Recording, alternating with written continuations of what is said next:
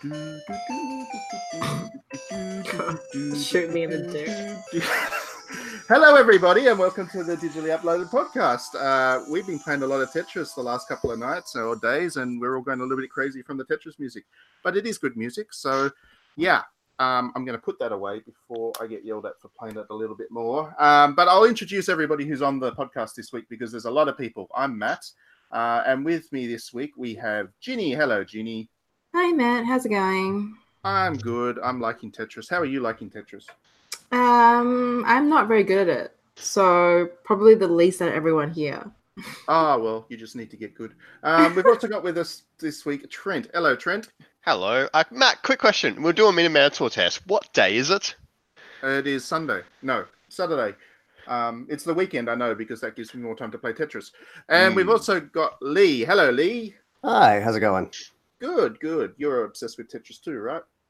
I wouldn't say obsessed, but yeah, I'm very happy that it's here. Uh, I, Yeah. I'm I'm not upset at all. Yes, Tetris is a it, it was a happy happy surprise this week. Good on Nintendo, and we're going to talk about Nintendo a lot in the podcast this week. But good on Nintendo for doing the thing that nobody expected and actually giving us a Tetris battle royale, convincing me that battle royales actually have some kind of future and uh, you know giving me more Tetris to play. And finally, this week we also have Brad. Hello, Brad. Hello, Matt.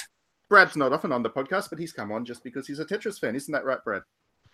Absolutely. I wanted to. I put Tetris 99 on last night, and I wanted to. I thought I'll just have one round and I'll play something else, and that it turned into a two-hour Tetris fest. Yeah, that's the that's the dangerous thing about Tetris. Once you start, you can't stop. It's like a Pringle. Um, all right, we're going to go to some music. We're going to go to some Hatsune Miku music because that's what we do on this podcast. But we'll come back and we'll have music from Tetris later on, and we'll actually start the podcast off by talking about everything that Nintendo announced this week because it was a big week for the company. Stay tuned, and we'll be back soon.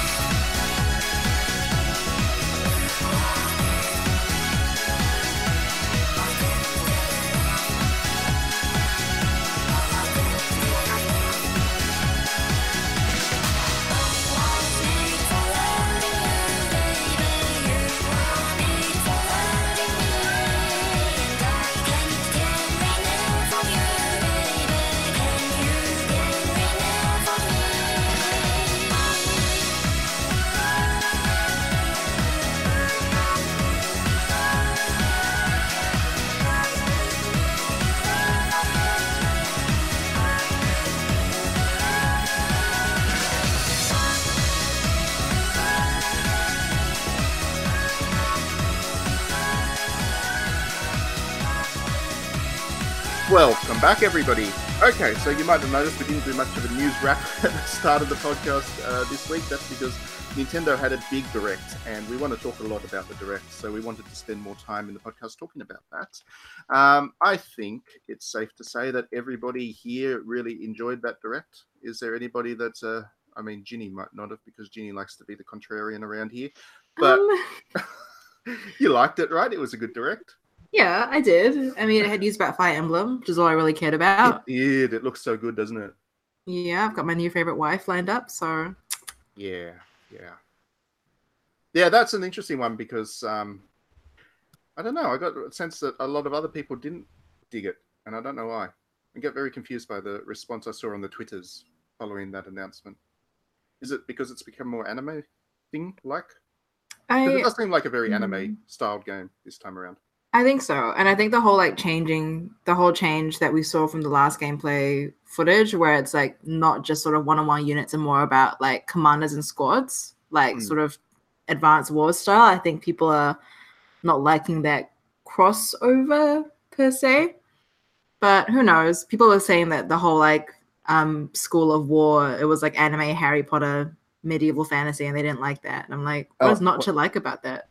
I was actually pretty hyped when I saw that. I know. that sounded awesome. Exactly. And I'm not even a I- Fire Emblem fan. I was just like, wow, this this actually looks. Re-. And I went I went into the trailer thinking, man, I'm probably not going to like this. But then I saw how it was exactly like you said, like it's Harry Potter with with swords. Sweet. Yeah, Sign exactly. So But who it's only knows? three houses. Well, you know what? It would it would it'd be hard to come up with like five sexy protagonists. So just Bree's fine. Is there a Twin tails? I missed that. If there is. Uh, no twin tails. oh, Um, boo! Well, that's it. Now I'm out. I've out. you can change that. Well, the thing is, we've only seen the pro tags, not, not who not who can be recruited. So you could easily recruit twin tails. Okay, well that's right. then. Yeah, there you go. This is, this is very important. And Something Fire for Emblem, everyone. something for everyone. Yeah, it looks pretty good. I mean, what about you, Brad? Are you keen on Fire Emblem? I know you're a pretty good Fire Emblem fan, but are you happy with the direction Nintendo's taking with this one? Yeah, I'm I'm really keen on this one actually. Um, I was I was one of the people that didn't really get. I've got the uh, 3DS games, but I haven't actually had had time to sit down and play them because there's always been something else that I've wanted to go and check out. But um, I think with the Switch game, um, I really want to play it because I'm a, I'm pretty much digging Edelgard so far, and the Mm, Black hell Eagle, yeah. and I would really like to teach her some things. I like I to give her did det- see, I would I like to give her detention. I did see a little bit of commentary about that. People seem to be creeped out about the student teacher thing for some reason. But Well, I don't think they're like meant to be like middle schoolers. Like obviously they're killing each other on the battlefield. They're definitely of age to murder. So yeah, I was going to say. I mean, isn't it more like university students? And then Exactly, it looks like a war okay, okay, college. Yeah, yeah, it looks more like college than. I mean, I, I assume if you're skirmishing and killing a bunch of people in the wild, you're not 14, right? This is not like a thing that you do as a teenager. So. I don't know. To be fair- Games. To be fair, I discovered uh, recently that Roy from Fire Emblem is actually 15 in the game. oh God! Did you know that? no! Yeah, he's actually 15. Oh Like, my God, Gets canon. No, no, Wait, how old's Lyn? Dare I ask? Yeah. Should I, I probably shouldn't be asking, but no! Don't ask. it's probably best not to know. Um, okay, so what else about the Nintendo Direct do people like? I know you would have been right right up about the Toad stuff, Ginny. God, I saw it I just thought, just screw that. Like, just what a waste of space. You know, it went on for like two and a half bloody minutes of Captain Toad nonsense. God, no one cares. oh, Ginny, Ginny, Ginny. This is like your worst take, you know. Captain Toad. It is not my worst take. Captain Yeah. Toad is a war criminal. I've gone on about this at length previously, backed up by legislation, even. So I've got, that's all I have to say about Captain Toad, he can just rack off. Thank you very But much. But now it's got a partner, a partner in crime. Uh, which is even worse. She's aiding and abetting his traitorous ways. You have very strong opinions about Captain Toad. I do. World's worst mushroom. But I digress. That's fine. Completely unnecessary addition to the Nintendo library is more Captain Toad. But a really great addition, which I think is going to be off the chain, pun Astral Chain. Looks freaking amazing. Is that the platinum one? Yes. Yeah, that looks pretty good. Even I like it, so it's gonna be great. There we go. Crime fighting. It's got futuristic cops. It's got freaking. It's being directed by Takahisa Taura, who was a senior game designer on Nier Automata, which is obviously the game that I love.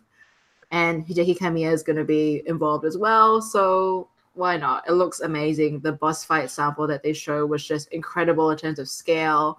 Looks like they just built on Nier's fundamentals and made it bigger and sexier. So yeah. I'm The keen. dual dual mechanic looking combat system uh, looks looks pretty cool too. Um, but I Mm. gotta admit, I wasn't terribly hyped just watching the trailer. Like, Yeah. yeah, yeah, we got we got cops, robots, and futuristic. Uh, it just felt like we kind of seen that before, at least to me. Hmm, that's fair enough. Well, we have a video launch date games, for that. se- It's video games. We've seen everything a million times. I. I know that's true. That's true. It's it's kind of hard. No, but I, I get I do get what you mean. Like I um I don't know. I, I liked it. I thought it looked pretty neat. Um, but Platinum Games in isolation has never been my thing. I guess. Hmm, Uh, I always enough. like when Platinum Games works with something that they got. So, for instance, you know, Nier Automata, um, they obviously had Yoko Taro to work with, and he was a pretty important part of the creative process. Uh, Mm. And you know, some of the other Platinum Games stuff I've really liked, for example, is the the Transformers game that they produced. Uh, obviously, they had existing material to work with. I've never been such a massive fan of Platinum Games with its original stuff. Um, mhm. Vanquish was okay, I guess, but yeah, I don't know. Um, I, I- I'll wait and see. I think. I, I hope. I hope they produce something amazing. Um, I'm sure they've got the talent, but it just matter. It's just the creative side of things that there's a big question mark about because obviously this trailer didn't show us much. In Yeah. That, in that regard, other Very than cool. pretty cool police people. Um, what about you, Brad? What was your highlight of the show? Because there were a lot. We've only started to talk about There's it. a lot of stuff to, I guess, a lot of stuff to take in, but um, I don't think it's any secret that Link's Awakening was my favorite part of the direct. Um, Mm. I, I grew up on that game with my Game Boy, and that was one of my favorite games of all time. So I'm really, really excited for this one. Yes, the best, the best Zelda game ever made. Don't at me, but it is. Um, yeah, I know. I- I'm, I- I'm not sold on the art style. I must admit.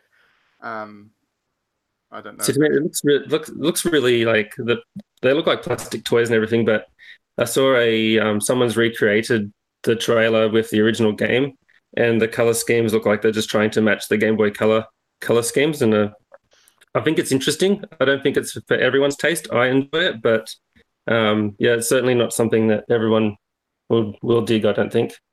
Because it's one of those games that people are like crazily nostalgic about too. Um, and whenever you get crazily nostalgic about something, um, anything that you do that perceives to to mess with the base or what the original was is is risky. Um, and I think Square Enix found that out when it did that remake of Secret of Mana, and that Mm, Yeah. absolutely terrible. And I just have this chilling vibe from this one that it looks like they've done something similar. Um, the the art style is is scarily similar to what that Secret of Mana remake looked like. So I don't know.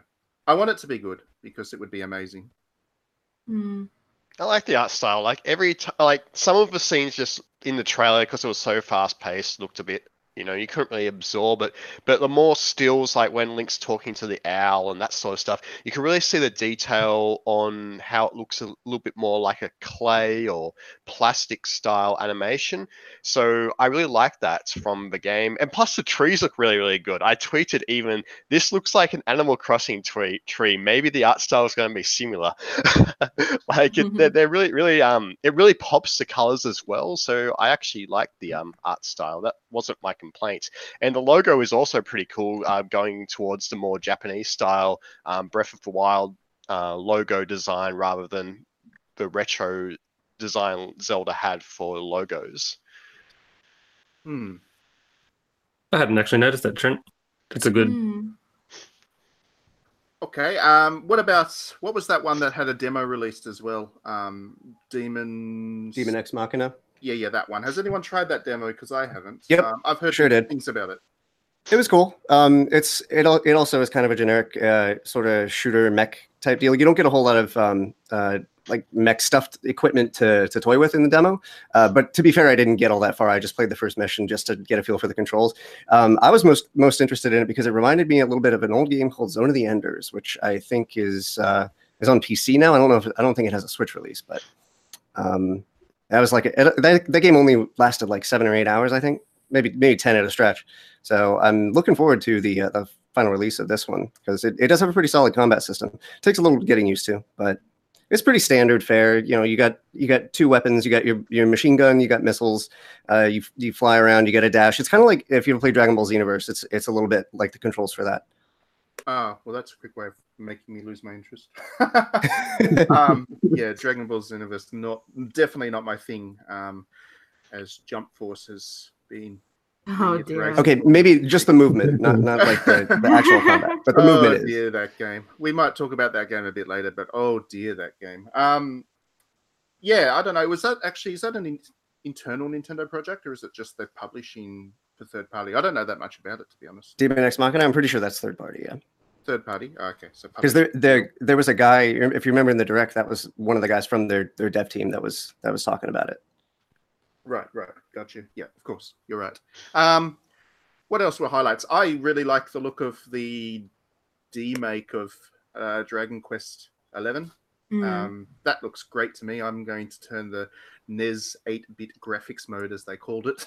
oh yeah I, and I had a question on- about that yeah, is that is that Can you actually play throughout the whole game with that Yeah. or yep, yeah. What? Entire Oh game that way, which is that's great. cool I'm going to turn that on as soon as I get that version of the game and um, not turn it back off again because that's really cool. I love that. Um, and I, I really like the look of it. It doesn't look 8 bit by any means, it looks closer to high res 32 bit sprite work, but it looks really good fun. Um, and it'll be a different way of playing Dragon Quest for people who already done that. What else? Um, Final Fantasy 7 and 9 nine's already on the Switch, and I've got it and I've played it. And I must say, um, I really don't like the way that they've high resed the character models um, because the backgrounds are still the old kind of fuzzy uh, PlayStation backgrounds. So there's that there's a kind of an ugly contrast happening. But the game itself is great because it's Final Fantasy Nine. Um, Final Fantasy Seven comes what March? March 20 I think it's the same month as Dead or Alive, so yeah. March. Yeah, so March, which is good, uh, and of course, uh, Final Fantasy VIII's not coming because Square Enix has lost the code for that game and can't find it, and this is the most annoying thing that ever happens in video games to me these days. Um, what else happened? Oh, Tetris. Tetris. Tetris also came out. So if you have, if you got a Nintendo Switch and you haven't downloaded Tetris 99 yet, uh, you're a bit crazy. So go and do it. Um, and yeah, that's a that is, as the name suggests, 99 player multiplayer online Tetris. It, Nintendo's giving it away to, for free to people who have subscribed to the online service. And as listeners will remember, I think it was about a week or two ago, we were talking about how bad that online service is because all it does is offer NES games. Well, it offers something a little bit more now. And um, I think that's a really good way of serv- uh, selling the subscription service because it really is that good. Um, I don't didn't realize I wanted 99 player Tetris until I actually played know, 99 player no one did and it's it is really good. It is just it, it's going to be a game I play for a very long time, I imagine. Um, Yeah, and, and you heard me say at the start, I'm not upset about that because like it seemed like a lot. At least at first, I was like, oh my god, they're giving us tet- like a Tetris, seriously, Tetris Battle Royale. But then you play it, and it's like, oh, oh, this is actually really cool. yeah, it's just something I didn't know I wanted this. Yeah, exactly. It's just something you can't imagine would work until you actually play it, and it works. Yeah. It really, really works. Oh, and I just realized we haven't even mentioned Rune Factory. That's how good this Switch um, Direct was. Rune Factory, the RPG uh, Harvest Moon crossover where you farm and kill stuff in equal measures, uh, is actually coming back, which surprised a lot of people because the developer went bust and everyone assumed that that was the end of Harvest Moon. But it's it's back, not just with a remake of the last one, but also with an all new one, which is really neat. I assume you're a fan of Harvest Moon, Ginny. Yes. I mean, not Harvest Moon, Rune Factory.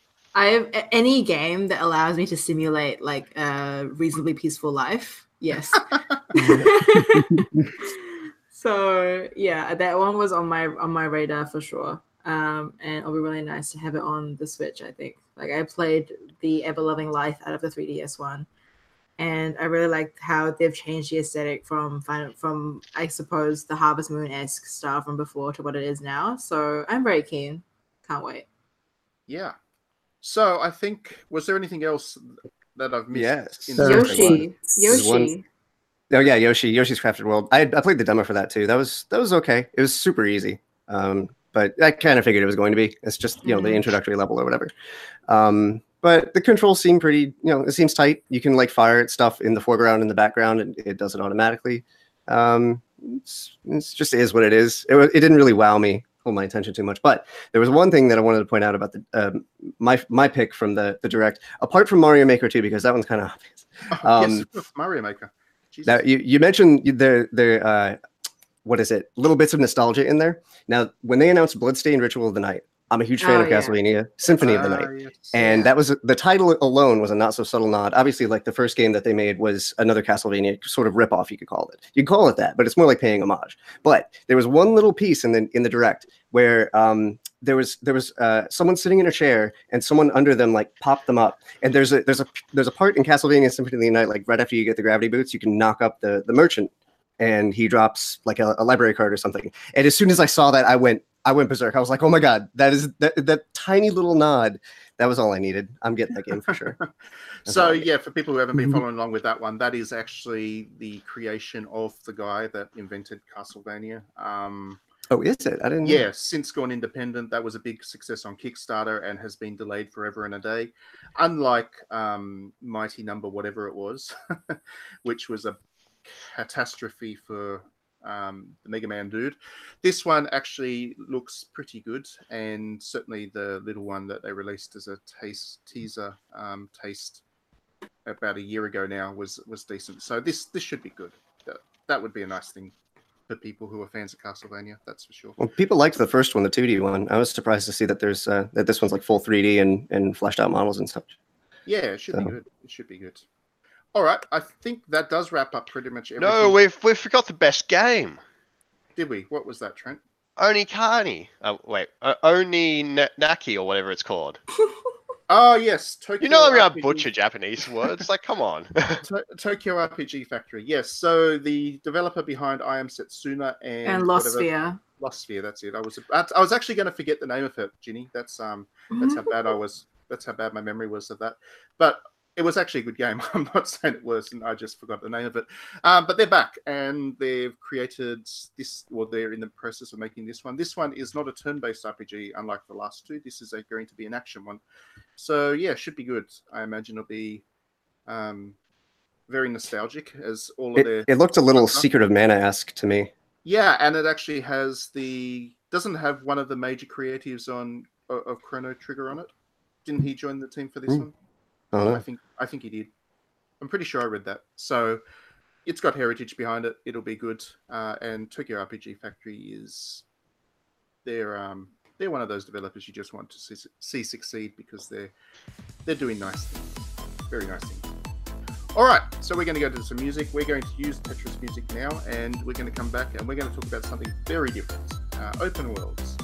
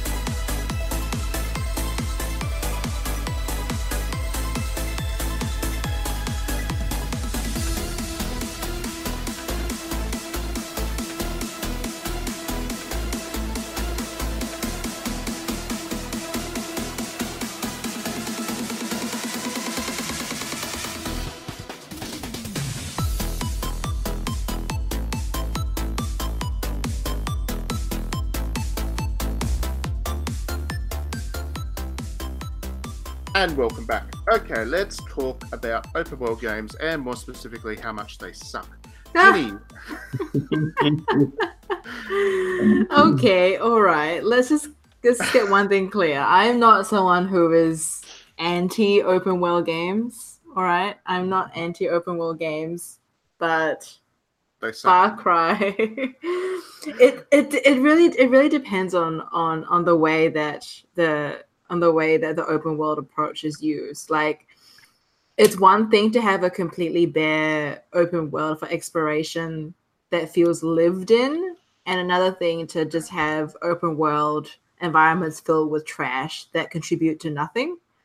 like it's and it's it's one thing to use it for environmental storytelling, which is great and good and tough to implement, but has a great payoff. And another thing, just fill it with content. And unfortunately, um, as is the trend with lots of Ubisoft games, Far Cry New Dawn is full of content.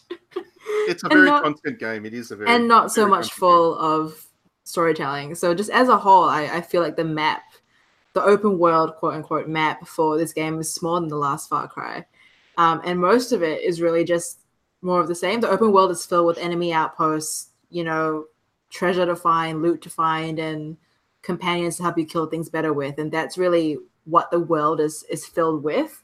There's not a lot of organic exploration that you need to do. Like with every Ubisoft game, there's markers peppered throughout the world that tell you exactly what to do with who. So I think an open world game is really only good when you can actually explore, when you're incentivized to explore. I don't know if New Dawn does that though. Like that's my main gripe with open world games. Hmm? In, in Far Cry, and this is more of a, a, general question because I'm remembering my experience that I had with Mad Max, another open world game. And my question is, it, it, even though you go to these different places, there's a lot of variety. Does it feel different when you go to these different places, like these different encampments, or does it just kind of feel samey? Well, the the, the problem there, I think, is the reason why it feels samey is intentional design choice. Like for those that don't really know, I guess the background of the game, Far Cry New Dawn is a is set in the same place as Far Cry 5. So it's a direct continuation, I suppose, of the previous game. Whereas before, they were all just randomly scattered across the world in different timelines and whatnot. It's a direct follow on from Far Cry 5. So if you recognize the landmarks from Far Cry 5, they might mean something to you. But otherwise, it's just basically like a reskin of the old map used for the game, like down to some of the music even being the same. So I, I think the design choice to make it look thematically similar from location to location is just meant to benefit those who played the old game because you're meant to look at this new product and go right you know the whole landscape of hope county has changed since far cry 5 and that's how this has been changed and it's been changed constantly and continuously in this particular way. Um, and so that design choice to make outposts and encampments very similar is deliberate but i think if you haven't played far cry 5 then that nuance is lost on you yeah. Yeah, I don't, I don't, the one thing I will say, at least Far Cry was designed to be an open world game from the start, um, and mm. kind of that is the point of it, um, mm. which is my way of segueing into my commentary about the open world game I've been playing this week or have played this week, and that was Metro um, Exodus, which mm. really, really annoys me and kind of it, it's it speaks to an issue that I've had with so much of AAA stuff, um, especially the last generation, where this idea that games need to be open world or whatever because that's what game triple A games are. It's just running rampant. Like for Metro, the original Metro, which was based quite effectively on the book, um, was quite linear and quite tight in terms of how much you you had room to move around, but because it was a stealth-based game, so you needed to be able to find paths through through levels. But it was a it was a linear confined experience within the you know uh, the underground of the Russian metro system, which is where the book was based, and the whole story was about that kind of sense of claustrophobia and um, you know everything being quite enclosed and you're in tunnels and all of that was actually part of the the setting the atmospherics the storytelling everything in the book. And i felt the original game did a good job of capturing that. And then for some reason metro exodus which now has to be an open world um, uh, has to be a triple a blockbuster open world game gets rid of all of that because now you're in one of those large spaces and you can go in any direction and it doesn't feel like the developers have any understanding of uh, what made the book great and because there isn't that sense of understanding about what made the book great the game itself feels very generic um, it doesn't have the icon problem that Ubisoft's games have. It doesn't have, you know, a thousand pieces of paper floating around in the spot in the sky to chase down. It, it's a little bit more um, focused than that.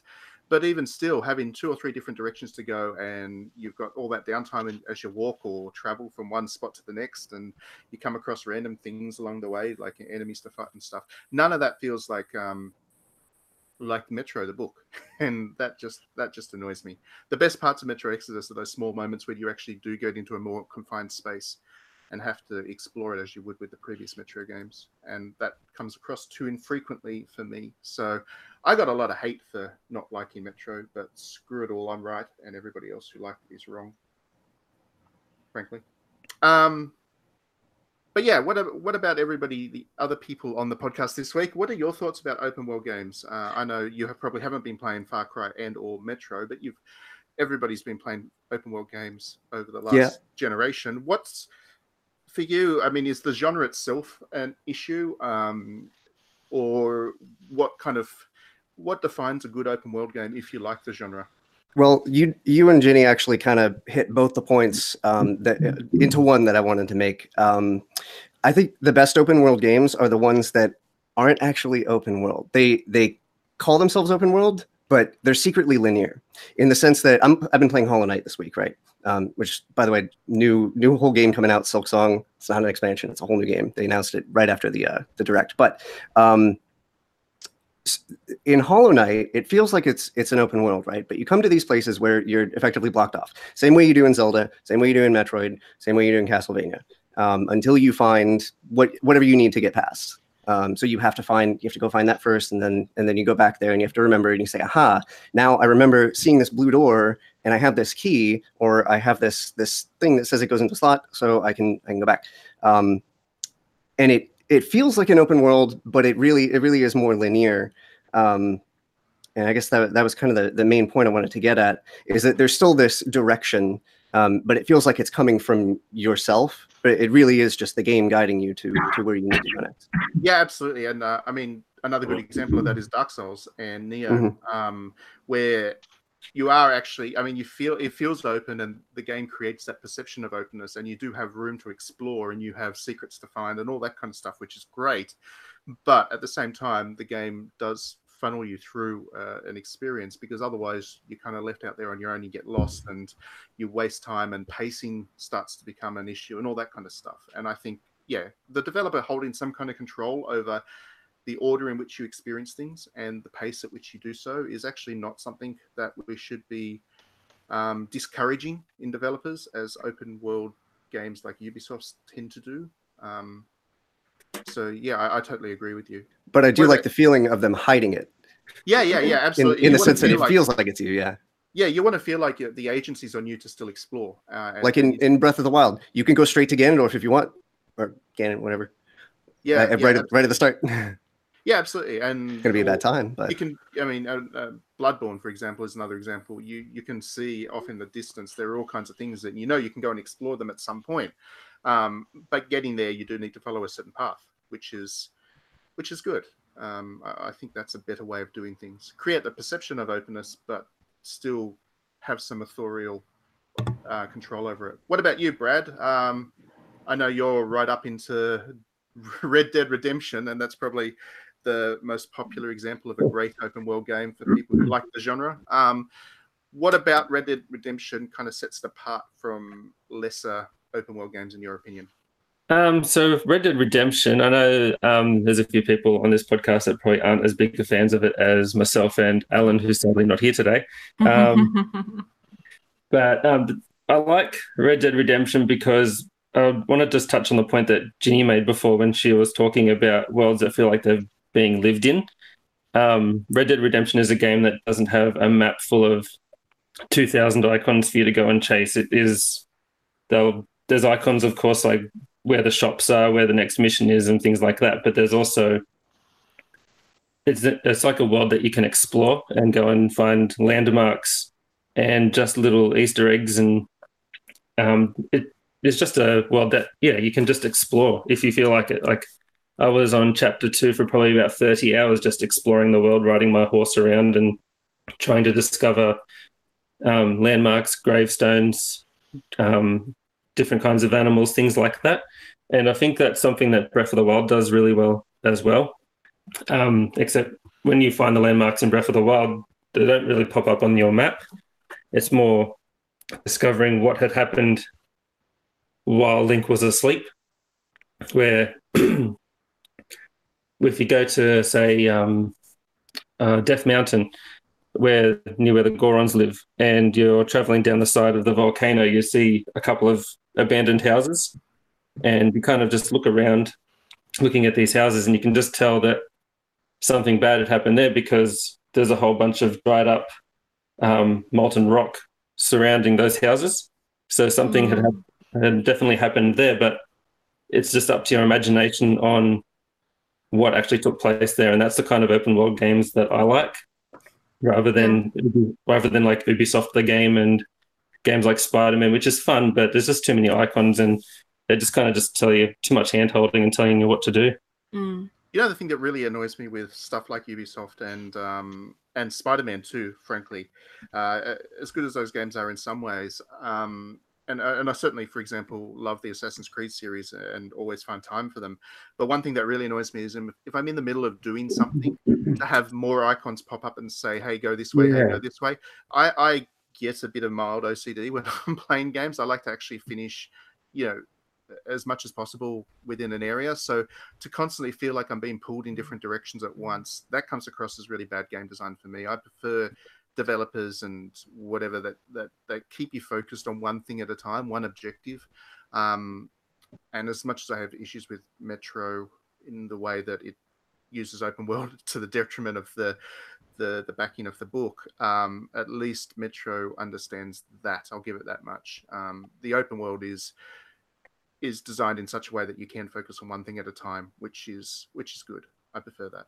Um, what about you, Trent? We'll finish up. Give us um, give us an example of a good open world in your view, and what makes it good.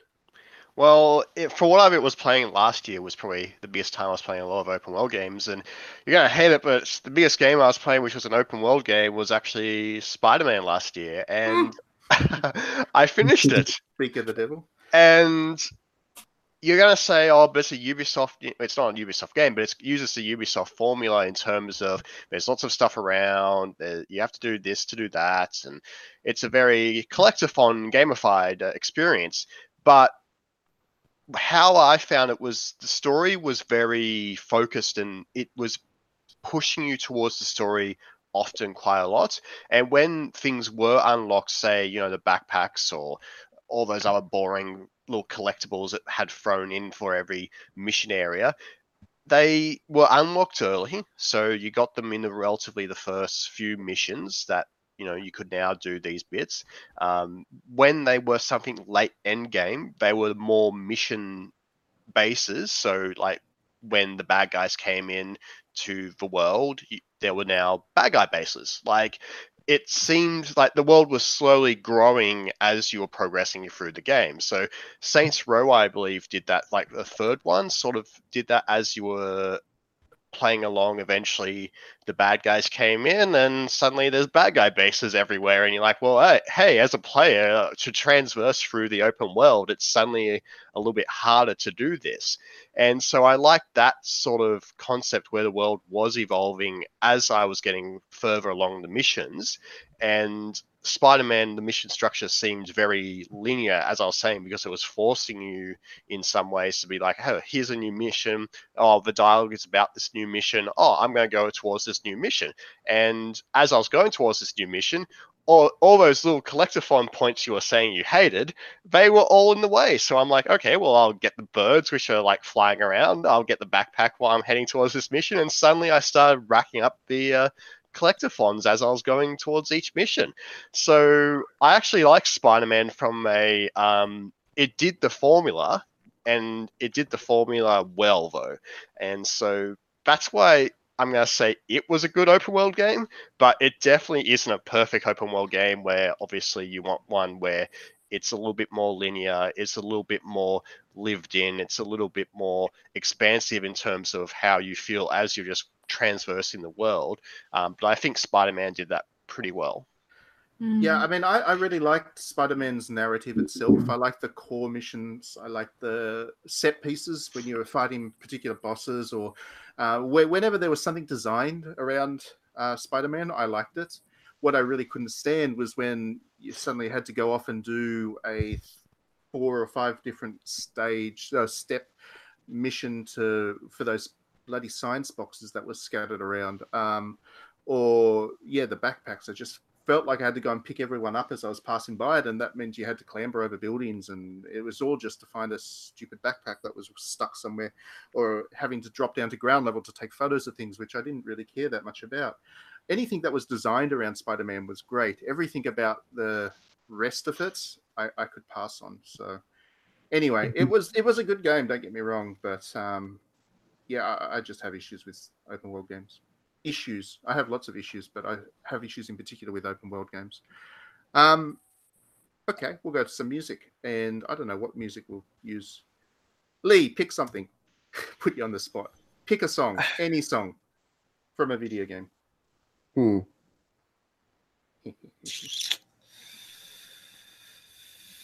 Castlevania Symphony of the Night, Bloody Tears. No. okay, Dance of Um.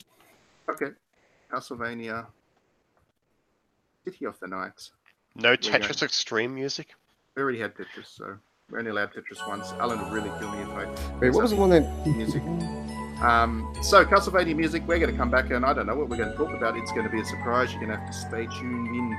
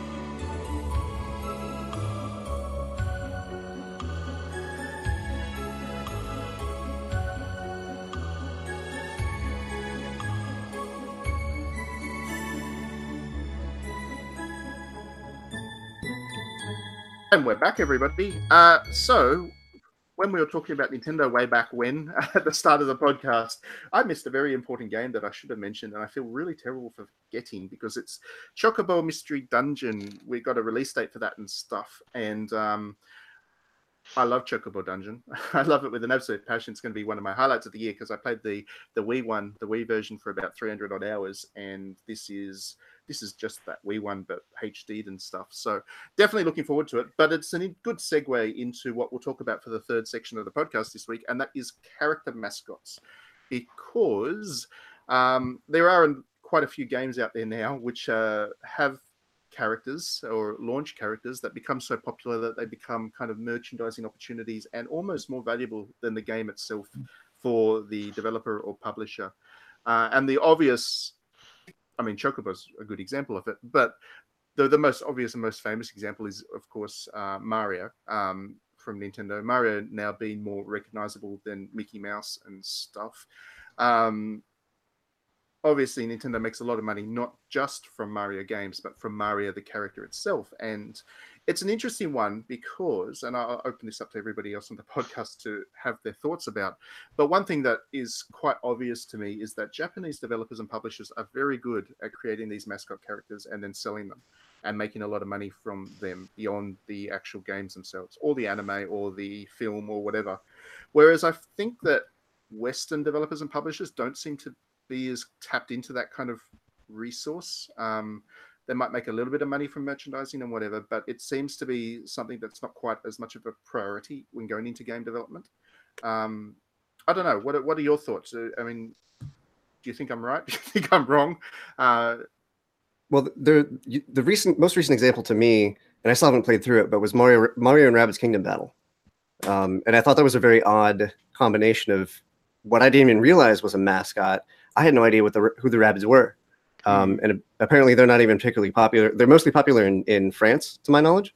Um, but they're enemies from Rayman, Ubisoft's thing. So I, I just thought it was kind of strange that that that like Nintendo would be willing to share their their their bread and butter, their OG IP with Ubisoft's really kind of non non non entity kind of side enemies. I thought that was a little strange, but it worked, as, at least as, as far as a game.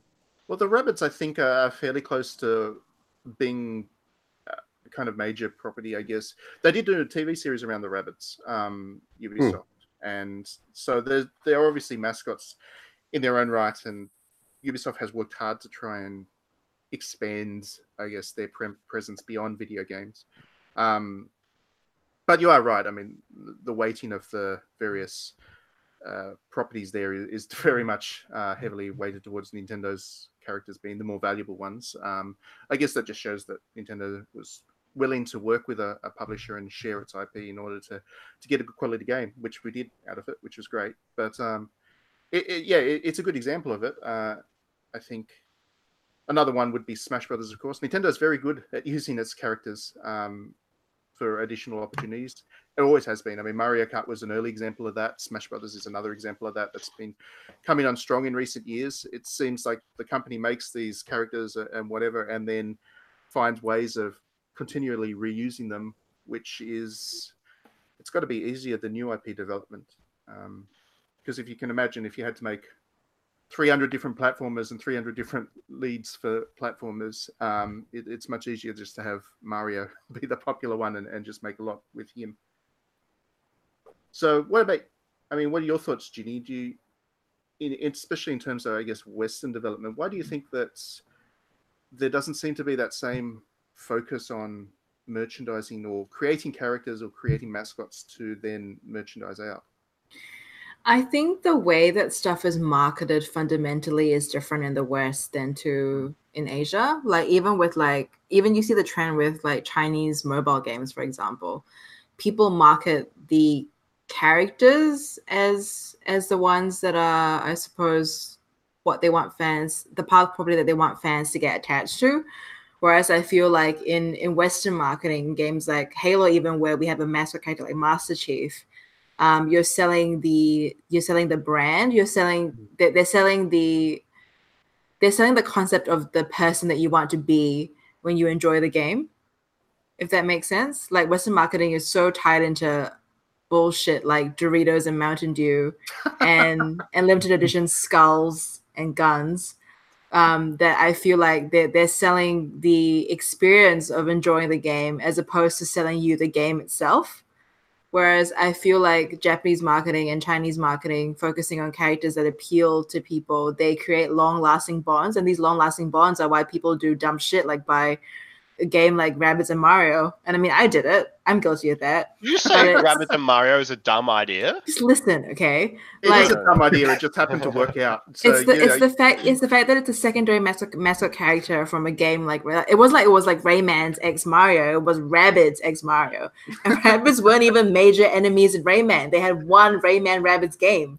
like so like what i'm trying to say is like what why rabbits work so well is just beyond me, but it's just the effervescent focus that rabbits and Mario had on marketing for the rabbits. Like the rabbits Instagram, the rabbits Twitter page, like they went all out and they tried to build a relationship with the mascot character, and that's why it worked. Like we don't really. Well, you don't need to of- market Mario anymore.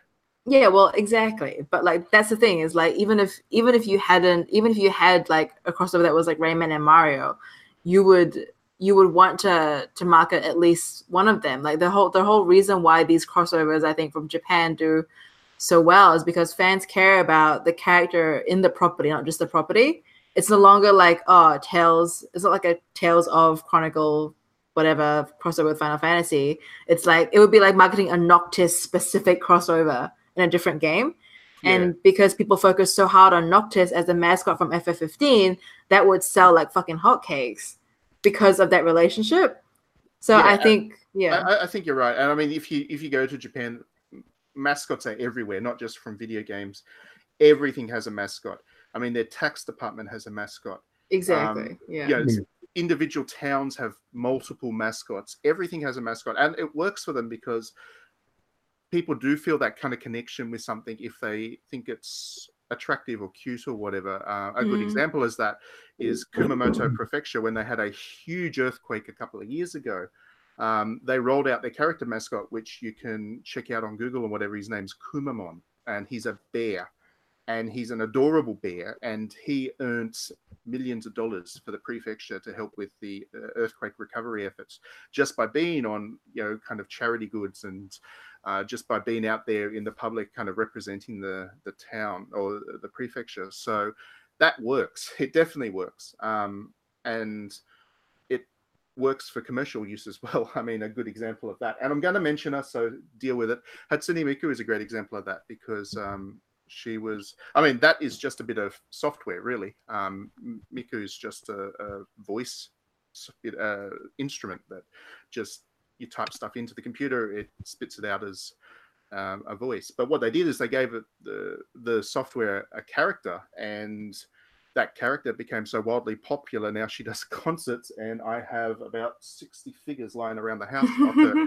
So it works. They get a lot of extra money. Um, they sold me the software, but more than that, they sold me a couple of thousand dollars worth of junk that I don't need.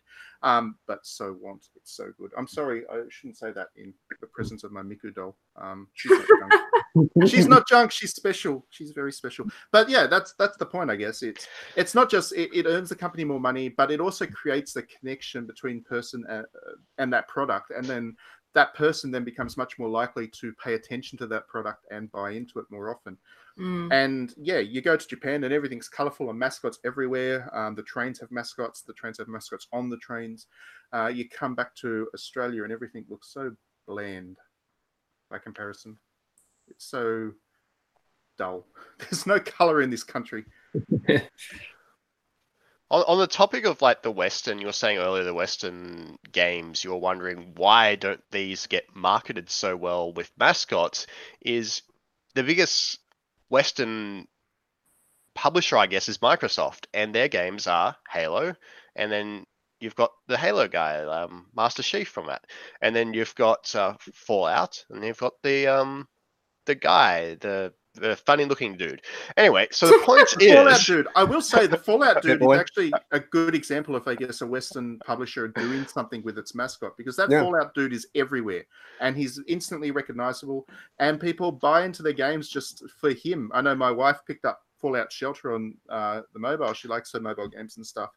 And she got into that game because the dude was charming and cute and interesting, um, which got her interested in that game in the massive pile of mobile games that are free to play and stuff. So My, It my point wasn't how good the Fallout dude is. It was more the fact that Western properties are more dude bro, more shooty shooty, more, you know, I guess more serious, more experienced like that. So nothing is cute, nothing is for everyone. And I think that's the reason why Japanese mascots work so well is because they're tailored towards the they're for everyone. Whereas, you know, the Western ones, there's a little bit of that barrier because um, the Fallout dude, um, you know, Master Chief, you know, they're all um, they're all from you know M plus fifteen sort of really high rated video games, like they're shooty games, rather than oh look at this cute little you know fluffy ball like a Yoshi or a Kirby or whatever. Like they're Mm. they're a fun little platformer which can be experienced from anyone who's like two or whatever, which has like fond memories when they're like 12, which then goes, Oh, I remember this. And then they start buying all of the toys themselves. And then then we're 30, they're suddenly like, Oh, hey, I remember this. And they're suddenly buying it again. Like they're, it tracks their life where they've got memories of this fun little mascot. And that's why it sells so well to basically everyone. I mean, Disney, Disney does a good job with that. You got to say, Disney, Mm. Disney knows how to create its mascots, uh, and Disney knows how to make a lot of money from them. Um, and Disney certainly rolls them out. I mean, those porgs um, from bloody Star Wars, those were purely designed to sell junk post post movie, uh, and people love them. So I think Disney's a, an exception, but I mean that's a little bit beyond video games because Disney doesn't have too much to do directly with video games anymore. Actually, uh, if you recall, and we didn't mention this in the direct, uh, but the Disney Tsum Tsum Festival game is coming out sometime oh, yes, this year. that looks so great. I can't wait to play that. That's so that's so cute. I actually played the Tsum Tsum arcade game in Japan a couple of times, and it's a lot of fun. So Is it? It looked Yeah. really goofy, but it, it did make me because a lot of people have been saying that like that Sora could potentially. And this is a minor segue. I won't take too long on this, but that Sora could potentially be in Smash, right? Um, but I was I've always been saying like Disney is not going to do do any kind of crossover like that. That's just not that's their IP. They own it. Um, but I don't know that that could be a possibility now. yeah, yeah, absolutely, and uh, I hope so. I, I actually hope the Tsum Tsums actually get put into Smash. That would be great. Donald. Duck Tsum, Donald Donald Duck Tsum would actually rock Smash, and you all know it. Um, on that note, we're going to go to music and finish up. Hopefully, Nintendo actually paid attention to that, and we do get a Donald Duck Tsum in Smash. That would be really great. I'd love for I'd love for a game developer to just listen to me once and put their stuff in the game. One day it's going to request it. happen. Yeah, one day it might happen. Um, I keep trying. But we'll go to some music, and since Brad didn't have too much to say in that one, unfortunately, Brad, you get to pick the song to finish us up. Oh, can I have the graveyard theme from Ghouls and Ghosts? Ooh, that's going back. Yeah, we can do that. Graveyard Theme, Ghouls and Ghosts. All right, thanks very much for tuning in, everybody. Thanks everybody for being on the podcast as always, and we will be back next week, I imagine, um, unless something dramatic happens and the world blows up.